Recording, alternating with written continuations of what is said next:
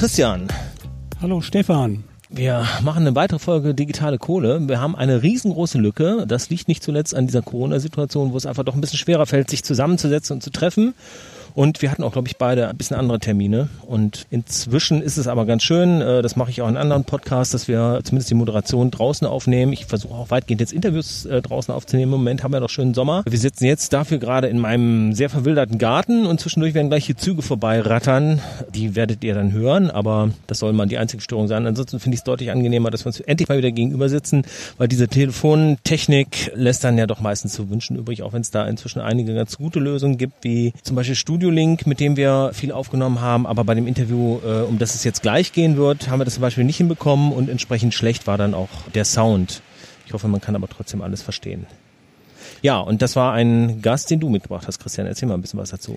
Das war die Sarai, ähm, die kenne ich schon länger. Wir haben uns damals kennengelernt bei Ingress. Was ist Ingress? Ingress ist der Vorläufer von Pokémon Go. Das äh, ist ein bisschen erwachsener. Da geht's äh, um Krieg zwischen den, der Resistance und den Enlightened die sich gegenseitig ähm, bekriegen quasi, indem sie Flächen einnehmen, äh, Dreiecke spannen über die Stadt, die, das Land oder den Kontinent. War das dieses Spiel, was Google damals rausgebracht hat, wo alle auch mit ihren Smartphones plötzlich im Bus saßen und irgendwelche Sachen markiert haben? Richtig, das war noch nicht so ganz der Hype wie Pokémon Go, aber das war halt der Vorgänger und da äh, haben, dann sind, haben die Leute Portale eingereicht und diese Portale, die sind dann auch bei Pokémon Go wiederverwendet worden. Das ist, äh, Google hat's gemacht mit Niantic, war glaube ich kurzzeitig eine Tochter von Google oder ist dann gekauft worden. Ich weiß gar nicht mehr, wie es ist.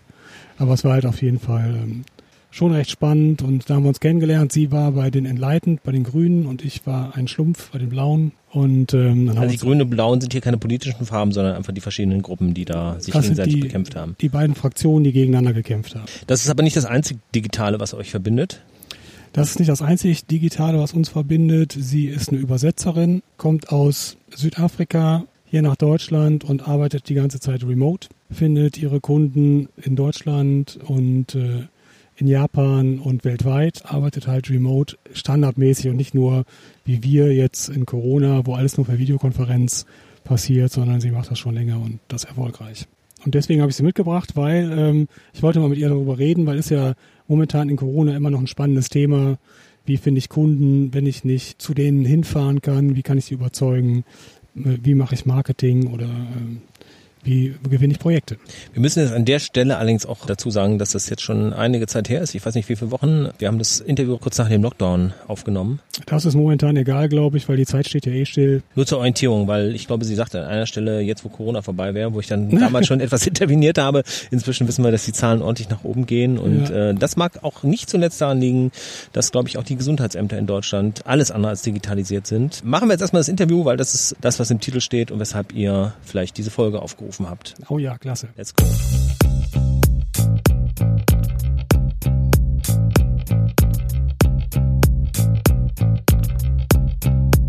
Okay, und heute haben wir da meine gute, langjährige Bekannte, die Sarai Pala, die sehr interessant ist, was digitales Arbeiten angeht. Sarai Pala, meine Freundin, sag mal kurz Hallo, stell dich bitte mal vor. Hallo, ich bin die Sarai, äh, bin in Deutschland seit 2013, arbeite als medizinische Übersetzerin äh, aus Japanisch und äh, Deutsch ins Englisch. Ähm, ich bin ähm, vom Ausbildung her Medizinerin und habe mich dann in eine medizinische Übersetzerin umgewandelt äh, mit Laufe der Zeit. Und äh, ja, und bin nach Deutschland gekommen, weil ich dachte, das wäre eine gute Entscheidung. Und hat geklappt, äh, beruflich, geschäftlich. Ja hat gepasst alles. Von der Raupe zum Schmetterling quasi, ne? Vom Arzt zum äh, Übersetzer, oder? Ja, das war eigentlich eine interessante, sagen wir mal, Reise. Ähm, ich habe ein äh, Austauschprogramm in Japan gemacht und war total begeistert.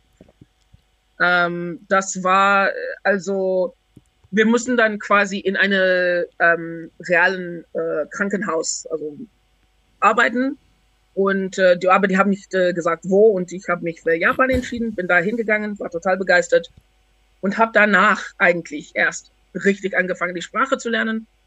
Ähm, mit Laufe der Zeit bin ich dann besser geworden und äh, ja, konnte mich dann einen Job äh, als Übersetzerin finden. Das war auf jeden Fall wegen meiner Also ohne gute Englischkenntnisse hätte ich das nicht geschafft, auch mit Japanisch. Aber ja, hat geklappt und bin froh darüber. Du bist englische Muttersprachlerin, richtig? Ja, englische Muttersprachlerin. Mhm. Ja. Und, und habe dann Japanisch gelernt und dann auch noch Deutsch dazu hingepackt. Mhm. Was ist schwerer, Japanisch oder Deutsch? Oder kann man das gar nicht vergleichen?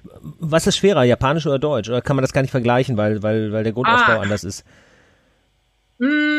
Im, da, das ist eine schwierige Frage. Ich würde sagen, äh, bei Japanisch ist es eher so, äh, die, man hat eine ganz andere Schreibweise. Ne? Das ist, äh, man muss diese Zeichen, äh, die heißen Kanji, man muss die alle ähm, lernen, aber dann gibt es auch diese Höflichkeitsstufen und äh, ja, also das ist quasi eine ganz andere Sprache, also nicht ganz, ganz andere, aber schon äh, sehr anders, wenn man mit höherer Höflichkeit äh, spricht. Ähm, so, das, das ist die schwierige Seite von Japanisch. Aber auf der anderen Seite, Deutsch ist äh, viel, also das ist so nah an Englisch, dass die Deutschen quasi die Erwartung haben, dass jemanden äh, sehr gut Deutsch sprechen. So, ja, in dem Sinne würde ich sagen, vom Gesellschaft her ist es, finde ich, schwieriger Deutsch zu reden als Japanisch, hm. auch wenn Japanisch tatsächlich äh, technisch schwieriger hm. ist. Ja. So. Wenn du Projekte machst, wie wickelst du die ab? Wie akquirierst du die? So meine erste, also als ich angefangen habe, äh, habe ich durch eine, Moment, ich muss kurz mal überlegen, Moment, Moment, Moment. Also, ich bin als medizinischer, äh, äh als Medizinerin angefangen und habe dann zwischen die beiden Karriere, die, also zwischen Übersetzerin, äh, zwischen Übersetzung und Medizin habe ich kurz als ähm, Betriebsberaterin gearbeitet. Und das hat mir viele technische Fähigkeiten äh, beigebracht, diese Zeit. Ähm, dadurch habe ich dann äh, eine Webseite gemacht und würde, und als ich dann dort geschrieben habe, dass ich Japanisch kann und dann auf Japanisch äh, über medizinische Sachen geschrieben habe, würde ich angeschrieben von Unternehmen. Also das war der Anfang. Äh, andere Leute haben mich angeschrieben und gesagt, hey, wir brauchen japanische Übersetzer, äh, Übersetzungen und äh, wir, ja, wir wollen deine, äh, ja, Leistungen äh, oder wir wollen deine äh, Fähigkeiten erstmal bewerten und dann dich äh, hoffentlich langzeitig engagieren als auf freiberufliche Basis. Ähm, also ähm, danach und das das Problem damit soll, äh, tut mir leid, ich muss kurz mal das reinschießen. Das Problem damit ist, äh, wenn man anfängt und sieht, dass andere Leute deine ähm, Fähigkeiten brauchen oder Leistungen brauchen, dann ist man schnell etwas äh, faul, würde ich sagen. Man wird schnell faul und äh, bemüht sich nicht, neue Kunden zu finden. Also erst als ich bemerkt habe, wie unterschiedlich meine äh, Gebühren war im Vergleich zu anderen Übersetzern, habe ich dann angefangen zu recherchieren, wie man richtig Kunden findet. Und das ging durch verschiedene äh, Wege. Also erstmal habe ich meine ähm, Kommilitonen aus der ähm, Austauschzeit gefragt. Ich habe dann die alle japanische Ärzte, die ich kannte, habe ich geschrieben. Ähm, ich habe dann äh, privat äh, Unternehmen geschrieben, die ich schon, an dem ich schon Interesse hatte. Ähm, und jetzt mittlerweile fange ich so langsam an, persönlich Kontakt mit Menschen zu suchen, damit ich, also auszusuchen, damit ich dann äh, Jobs kriege. Und aber, aber ich glaube, es ist am besten einfach die Leute direkt anzusprechen, ähm, Geschäfte zu besuchen und sagen, hey, das, das kann ich euch anbieten. Also nicht so ganz direkt, ne, also geschickt auf geschickte Weise. Aber, ja. Aber du arbeitest eigentlich nur remote, richtig? In? Remote, also ähm, ja. auf Entfernung. Immer remote. Deswegen ähm, fand ich auch so interessant äh, für die digitale Kohle, weil da gehört ja ein hoher Grad äh, Digitalisierung zu. Hat sich jetzt irgendwas geändert für dich in der Corona-Krise? Merkst du denn Änderungen? So, für mich äh, war es äh, gerade eine Boomzeit. Also ich habe äh, echt viel Aufträge bekommen. Ähm, auf der einen Seite äh, haben die ganze Pharmakonzerne ihre ähm, Betriebe umgestellt, äh, um andere Sachen zu produzieren. Ähm, das musste die dann an alle globalen äh, Mitarbeiter äh, mitteilen und äh, ausführlich erklären, äh, warum, wie, ja.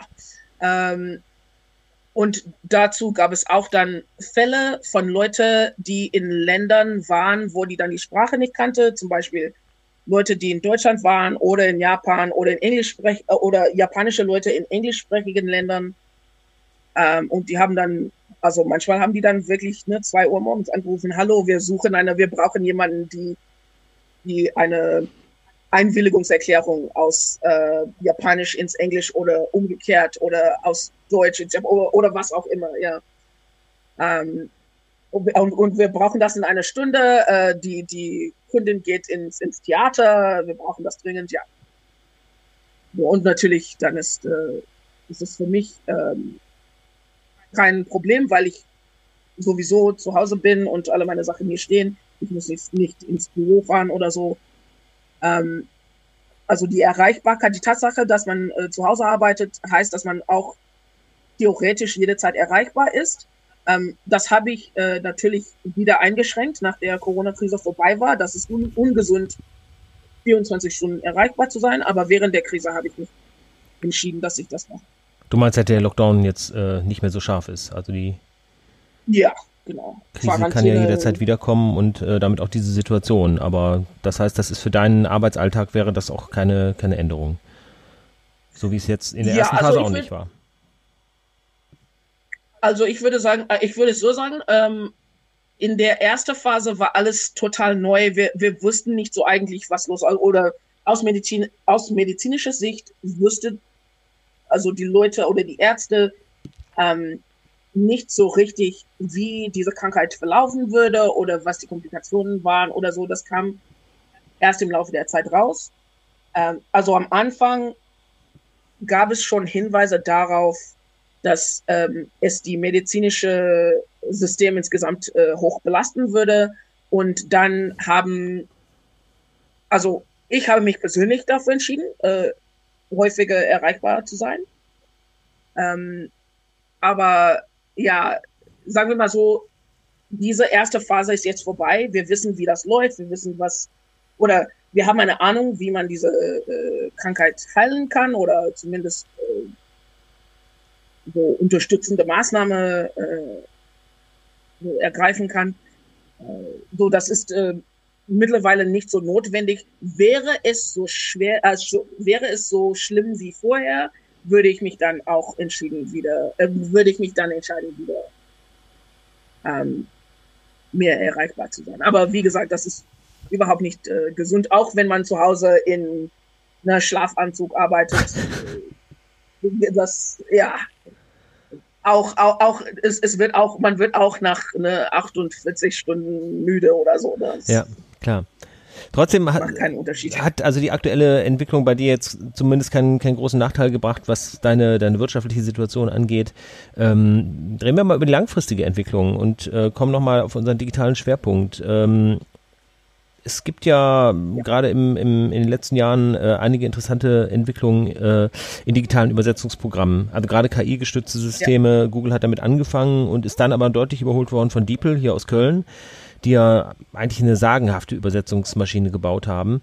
Ähm, welche Rolle spielt das in deinem Job? Ist das eine, ist das eine, eine, eine Verbesserung, die dein Handwerk erleichtert, weil einfach viel Routinearbeit weggenommen wird, oder ist das eine echte Konkurrenz? So, es ich würde sagen, erstens, äh, fangen wir mit DeepL an. Ein sehr großer Unterschied zwischen DeepL und andere ähm, so Machine Translation äh, Webseiten ist die Tatsache, dass DeepL tatsächlich Übersetzern engagiert, um diese Übersetzung, also die Output und Input zu prüfen, korrigieren, verbessern, also wirklich die Maschine beizubringen, äh, wie man die Sprachen übersetzt. Und das ist, äh, glaube ich, der Schwerpunkt. Ähm, Machine Translation ist ein Tool. Ne? Also das ist ein Tool, das ist genauso wie, ähm, sagen wir mal, ähm, vor 30, 40 Jahren haben alle äh, mit äh, Stift und Papier übersetzt oder vielleicht, also ich bin, ich bin auch nicht so alt, vielleicht äh, beleidige ich einige Leute damit, aber ne, im Prinzip war es so, vor 40 Jahren haben wir alle mit Stift und Papier übersetzt. Ähm, dann kam, dann kam äh, Rechner, dann kam E-Mail und dann kamen diese Programme, die das heute als ähm, Computer Assisted Translation Tools bezeichnet werden. Also das heißt, die wandeln eine Datei in eine Datenbank um, damit du dann die ein, äh, einzelne Sätze äh, übersetzen kann und dann die Begriffe als Tabelle speichern können und dann alles so manipulieren kann, so dass es alles dann effektiv oder effizienter läuft. Ähm, genauso ist es mit Machine Translation.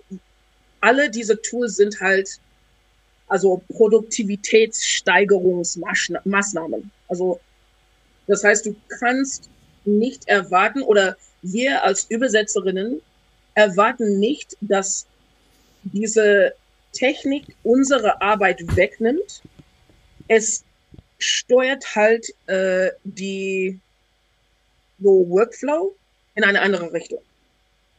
Weil statt ständig eine, an eine Übersetzung zu arbeiten und konzentrieren, kriegt man erstmal so eine grobe Übersetzung und man muss nicht so viel tippen, man muss nicht so viel Zeit äh, verwenden und man kann dann die eigenen Fähigkeiten richtig einsetzen, um die beste mögliche Qualität in einer kürzeren Zeit äh, zu erreichen. Ich bin total aufgeregt über Machine Translation. Ich muss aber auf der anderen Seite sagen, dass ähm, es gibt ein großes Unterschied zwischen wie große Konzerne, also Übersetzungskonzerne, es gibt ganz große, ähm, also globale Unternehmen, äh, wie Linebridge zum Beispiel, äh, wie die das verwenden und wie wir als Übersetzerinnen das verwenden. Die Großkonzerne sehen das als eine Möglichkeit, die Gebühren von Übersetzern zu vermindern. Auf, ähm, ja, also wir, es gibt äh, wirklich Unternehmen, die meinen so, hm, äh, wenn wir Machine Translation äh, einsetzen, dann können wir die Übersetzern weniger zahlen und die ne, Shareholders oder wie auch immer mehr. Ne? Ähm, das führt zu einer niedrigen Qualität, weil die Übersetzer eigentlich dann keine sagen wir mal, Einfluss darauf hat, wie diese Machine Translation Engine lernt. Und die Qualität ist immer schlecht, aber die Gebühren sind auch schlecht und viele Leute verlieren auch dann die Hoffnung und meinen so, ja, Machine Translation ist schlecht und ja, das ist gerade ein Problem. Ja, aber insgesamt bin ich gespannt, wie das sich weiterentwickelt, weil ich freue mich auf neue Technik. Ja. Wo kommt deine Klientel her, äh, verteilt auf die Kontinente? Ist das hauptsächlich Europa, also äh, japanische Firmen, die hier ansässig sind beispielsweise, oder kommen die auch wirklich aus Japan? Also meine Kunden kommen meistens aus Japan. Ich würde eher sagen, die, die europäische Markt, und ich konnte mir, ich konnte mich hier irren, aber ich glaube, die Übersetzungsmarkt in Europa ist schon fast übersättigt. Ne? Also es gibt ganz viele Anbieter und also doch, es gibt ganz viele Sprachen und unterschiedliche Standards, äh, je nach dem Land. Aber so groß ist die Bedarf für meine Arbeit gerade in Europa nicht, würde ich sagen. Also ich meine, ich bekomme auch deutsche Übersetzungen, aber das ist wirklich so ähm, spezialisierte Übersetzungen. Also die müssen wirklich klinische, äh, medizinische Übersetzungen, Übersetzungen sein oder klinische Studien. Ähm, ich kann zum Beispiel keine, keine Ahnung, also Ingenieurswissenschaft oder Technik oder ne, keine Ahnung, aus dem Lebensmittelbereich oder so. Das würde ich in Deutsch, gäbe es ganz viele Übersetzerinnen, die das viel besser machen könnte als ich äh, umgekehrt mit der medizinischen Sachen so.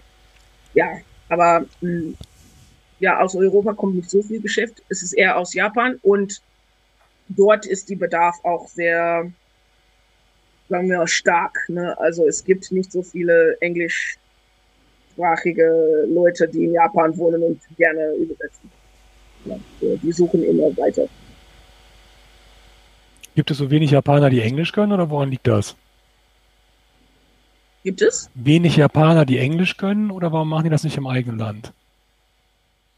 Hm, ja, interessante Frage. Ne? Ähm, das mit der Sprache ist immer eine, ja, also ich möchte niemanden beleidigen, weil als Englisch-Muttersprachler ist es immer so, dass man, ich glaube, das ist bei deutscher und japanischer Muttersprachler auch genauso. Wenn man irgendwas liest, sieht man sofort, ob das von einem Muttersprachler oder nicht Muttersprachler geschrieben wurde. Und ja, es gibt doch Leute, die, also ich meine, prinzipiell konnte jeder ähm, mit einer Datei hinsetzen und dann alles äh, so ne, in einem Wörterbuch eintragen und dann die eine Übersetzung rausbekommen. Aber das wird sich nicht gut lesen, also das wird holprig sein ähm, und es gibt dann wahrscheinlich ähm, Fehlinterpreta Fehlinterpretationen. Ne? Ähm, und das ist genau das Problem. Die, die Japaner wollen immer höhere Qualität liefern. Und eine Übersetzung von einer Japaner wird nicht so gut, äh, nicht so gut äh, eingeschätzt wie von einer Muttersprache. In der Regel. Also auch von Japanern. Ähm, ja, ich glaube, das ist vielleicht in anderen Ländern so, aber in Japan ist es ähm, besonders äh, bemerkenswert, weil die Japaner, also die setzen sich für sich selbst sehr hohe Standards und könnte theoretisch die Arbeit richtig machen, wollen das aber nicht, weil die, die diese Risiko nicht eingehen wollen.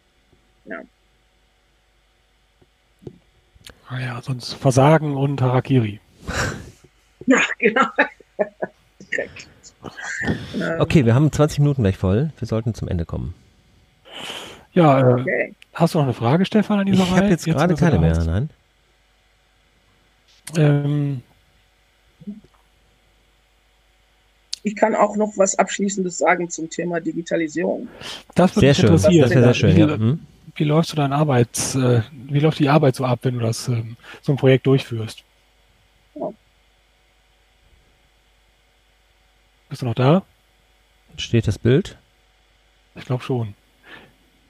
Ja, Oder das Bild steht, aber der Ton kommt offenbar auch nicht mehr.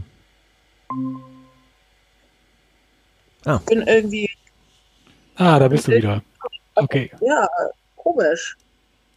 Okay, tut mir leid. So, zum Thema Digitalisierung. Ähm, wolltest du mich was fragen? Ja, wie läuft so ein Projekt ab, wenn du das ähm, remote und digital durchführst? Wie ist so der Arbeitsablauf?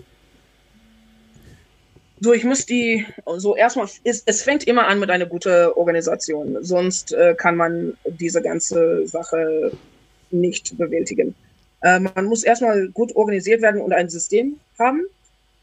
Ähm, normalerweise bekomme ich Aufträge per E-Mail, direkt per E-Mail ähm, oder Anfrage. Und dann ist die erste Phase die Verhandlung, ne? äh, wann ist der Termin, ähm, was muss ich liefern, bla bla bla.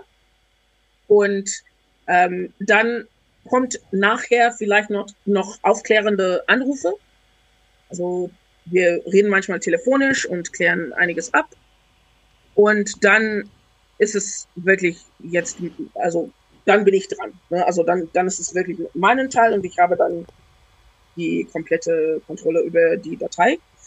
Ähm, das bekomme ich dann vom Kunden und muss es dann bearbeiten. Ich persönlich äh, mache erstmal eine, eine, also lese das erstmal durch, aber lade, es, lade die Datei schnell in diese ähm, Computer Assisted Translation Tool äh, hoch und kann es dann analysieren. Und die, diese Analyse ist vielleicht für mich äh, das wichtigste Schritt, weil ähm, da, dabei kann man erstmal die so unbekannte Begriffe finden und ähm, Studien über die, das Thema lesen. Und normalerweise kriege ich dann so zum Beispiel ähm, sehr fortgeschrittene ähm, äh, Berichte aus dem aus der Chirurgie oder oder keine Ahnung Endokrinologie oder was auch immer.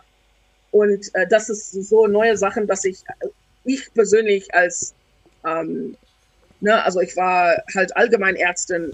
Diese spezialisierten Themen muss ich erstmal recherchieren und damit klarkommen und äh, damit ich dann die richtige Wörter verwenden und so. Also erstmal eine Analyse und dann, äh, wenn ich das alles verstanden habe, dann lege ich los. Ähm, das ist relativ einfach mit dem Programm, weil man kann sogar ähm, die, also man kann es sogar so einstellen, dass man die Begriffe automatisch herauszieht ähm, in meine Programme gibt auch ähm, gibt's auch so, ich würde sagen, ganz primitive Machine Translation, die einfach die Wörter in meine Datenbank zusammenstellen und also zusammenstellt.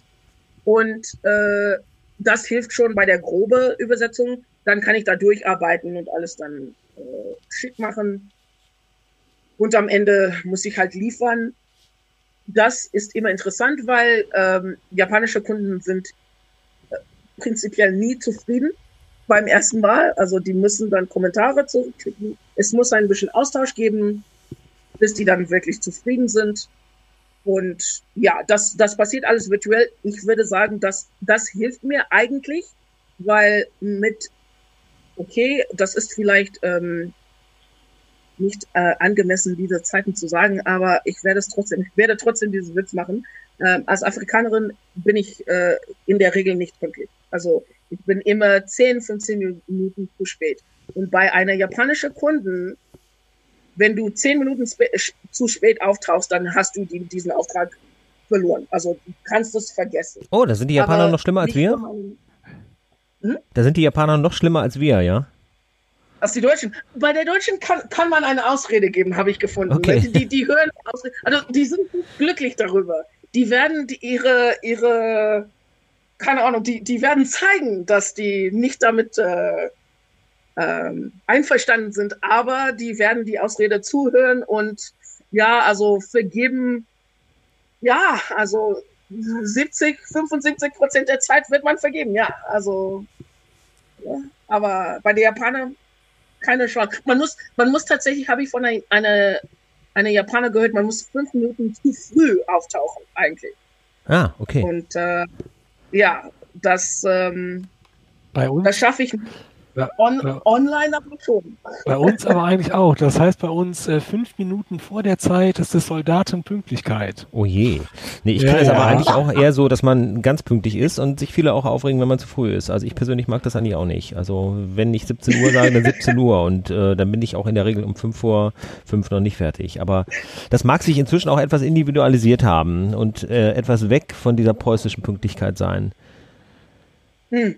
Auf jeden Fall. Also und ich hoffe, Rechner, dass wir im Rahmen der Globalisierung uns hier alle auf ein, ein, ein vielleicht etwas liberaleres äh, Zeitmanagement irgendwann einfinden und sich das alles ein bisschen entspannt.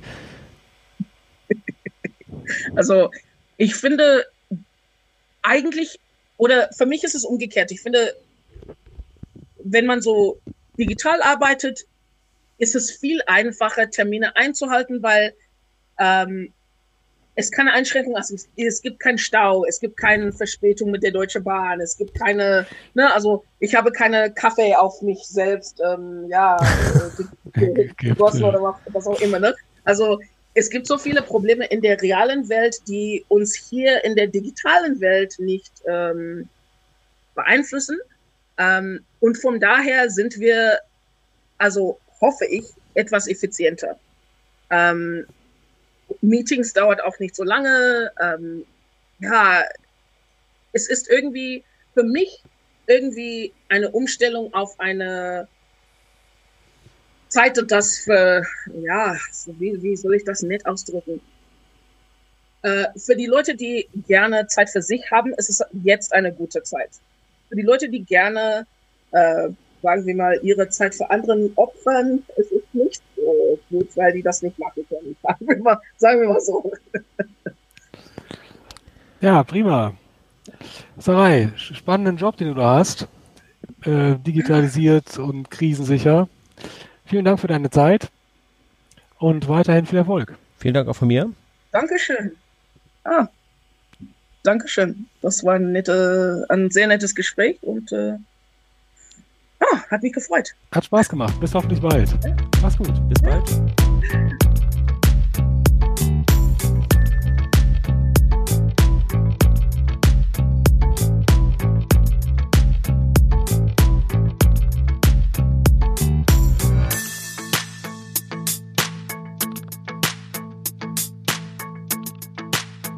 Ja, das war die Sarai aus die Sarai Pala aus Südafrika, die inzwischen hier bei uns in Düsseldorf wohnt und übersetzt, dolmetscht. Interessanterweise auch Japanisch. Japanisch, muttersprachlich Englisch und halt auch Deutsch und sie kann auch ähm, Niederländisch. Schon ziemlich vielseitig. Ja, arbeiten zu Hause. Ja, ist nach wie vor, also bei mir ist so ein bisschen die äh, Videokonferenzmüdigkeit eingetreten. Das hatte ich aber, glaube ich, schon beim letzten Mal. Äh, wenn ich den ganzen Tag vorm Rechner sitze und arbeite, dann will ich abends nicht auch noch Videokonferenzen haben, um mich bei Meetups mit Leuten zu treffen. Das habe ich jetzt auch festgestellt. Am Anfang habe ich mich sehr gefreut, dass man auf dem Weg äh, dann doch wieder die alten Bekannten getroffen hat, äh, weil diese Meetup-Kultur hat ja auch wirklich was Festes bekommen in den letzten Jahren, wo man äh, eigentlich so auch schon seine parallelen Freundeskreise hat.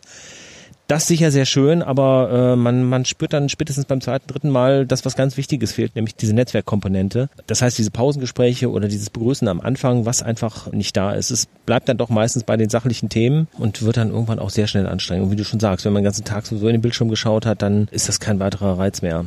Bisschen schade wird es aber wahrscheinlich noch eine ganze Zeit erhalten bleiben. Wahrscheinlich. Ähm, ich hatte eigentlich gehofft, dass es inzwischen schon wieder so weit wäre, dass wir abends mal ein bisschen rausgehen könnten und uns mit Leuten treffen, aber nach wie vor sieht es halt so, ist kein Ende in Sicht. Eher ein zweiter Lockdown am Horizont. Weil einfach sehr viele Leute sehr unvernünftig sind. Ich habe jetzt auch gehört, dass äh, ungefähr die Hälfte der neuen Fälle tatsächlich auf Reiserückkehrern beruht. Andererseits müssen natürlich auch noch Erfahrungen gesammelt werden. Es ist halt eine neue Krankheit, es sind neue Infektionswege und da muss man jetzt erstmal sehen, wie sich das alles so weiterentwickelt. Ich bin gespannt, weil im Endeffekt könnte sein, dass Schweden halt ähm, früher aus der ähm, Pandemie rauskommt und damit halt dann im Endeffekt doch einen, einen Vorteil hat.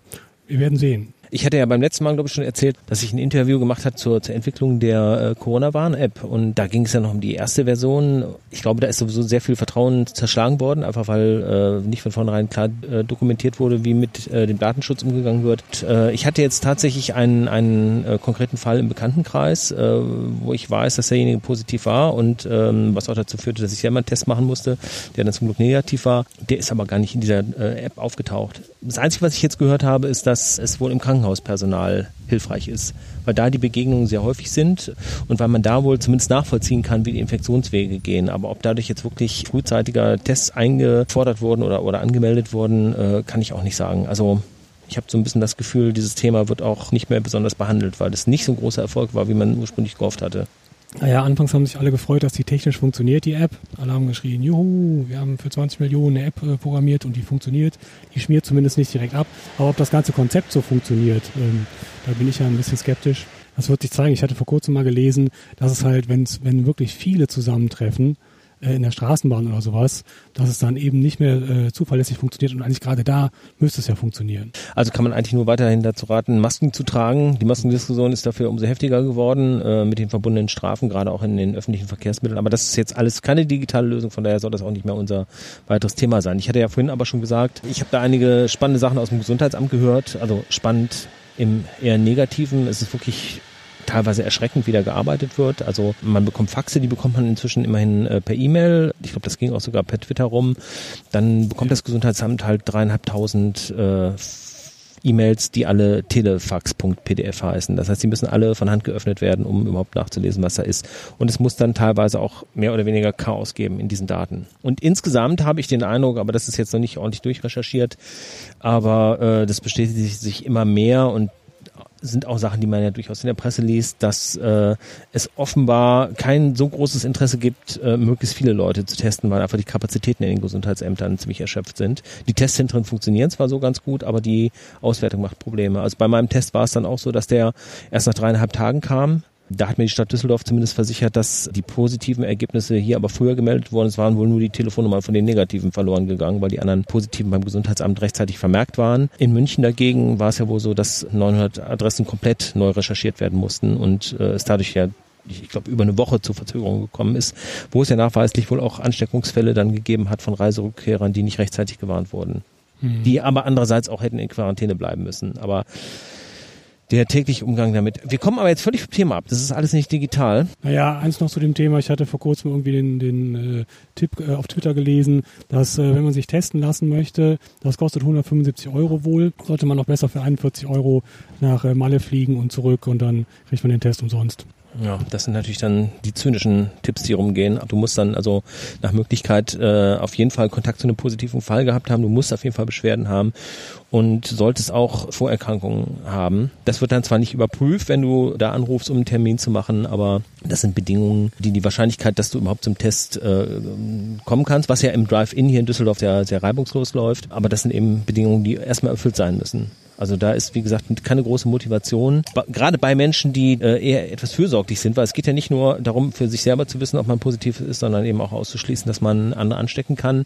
Und ich glaube nicht, dass jeder dann sagt, na gut, ich kann jetzt keinen Test machen, aber bleibe ich mal 14 Tage zu Hause. Zumal ich dann auch wieder jetzt von einem Fall gehört habe, wo genau das zu Problemen führte, wo eine junge, alleinerziehende Mutter dann gezwungen war, weil ihr Arbeitgeber gesagt hat, nee, äh, da besteht ein Risiko, ich möchte nicht, dass die arbeiten kommen. Ähm, die muss unbezahlten Urlaub nehmen, um bei ihrem Kind bleiben zu können der Test selber sollte über 200 Euro kosten. Also das Gesundheitsamt hat sie da auch abgelehnt. Das sind dann also so, so, so Lücken, die dann auch entstehen. Also da hätte man wohl tatsächlich mit einer einstweiligen Verfügung gegen das Gesundheitsamt vorgehen können.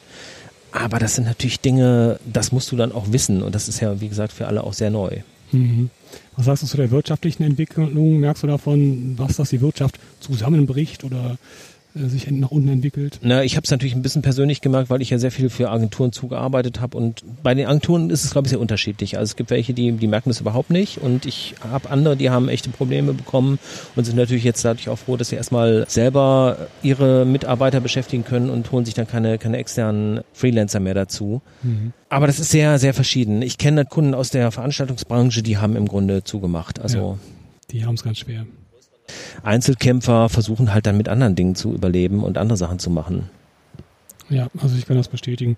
Bei uns äh, sieht es halt so aus, wir haben halt hauptsächlich digitale Kompetenz in unserer kleinen Agentur und ähm, wir können uns wirklich nicht beschweren. Auftragslage ist sehr gut. Aber ähm, ein Bekannter von mir, der macht halt klassische Werbung, eine klassische Werbeagentur mit Print und so, bei dem sieht es schon wieder anders aus. Also es hat natürlich die ähm, Eventbranche, eine Bekannte von mir, die, die tanzt in Köln, so Musicals und so und äh, die hat natürlich gar, nicht, gar keinen Spaß momentan, weil da passiert einfach nichts. Ja, auch da muss man sehen, was sich da weiterentwickelt. Also ich merke, aufs Kino kann ich ganz gut verzichten. Da merke ich, äh, da sind die digitalen Möglichkeiten über Streaming natürlich ganz gut. Jetzt ganz egoistisch gedacht, natürlich hängt auch da einfach eine Menge Wirtschaft dran. Aber was so, so freie Veranstaltungen angeht, äh, Theater, Bühne, äh, Musik, das ist natürlich ein echter Verlust und das wird nun mit Sicherheit auch noch so bleiben. Auch wenn Düsseldorf da gerade wieder voranprescht und weiß ich, ob das noch aktuell ist, wenn wir diese Sendung jetzt ausstrahlen, aber zurzeit wird ja immer noch diskutiert, ob man mal einfach 13.000 Leute ins Stadion lässt und soweit ich weiß, ist dann parallel auch noch eine große Messe und diverse andere Veranstaltungen in der Stadt. Also da weiß ich nicht, ob das so schlau ist, aber bitte, das Gesundheitsamt hat das wohl durchgecheckt. Dafür reicht die Kompetenz dann und äh, ja. Ich bin auch sehr gespannt, wie sich das weiterentwickelt. Spannende Zeiten, in der wir leben. Ich könnte darauf verzichten. Mm, ja, ich auch. Aber es ist mal was anderes. Ich glaube, den Satz schneide ich raus. Der Warum? gibt Ärger.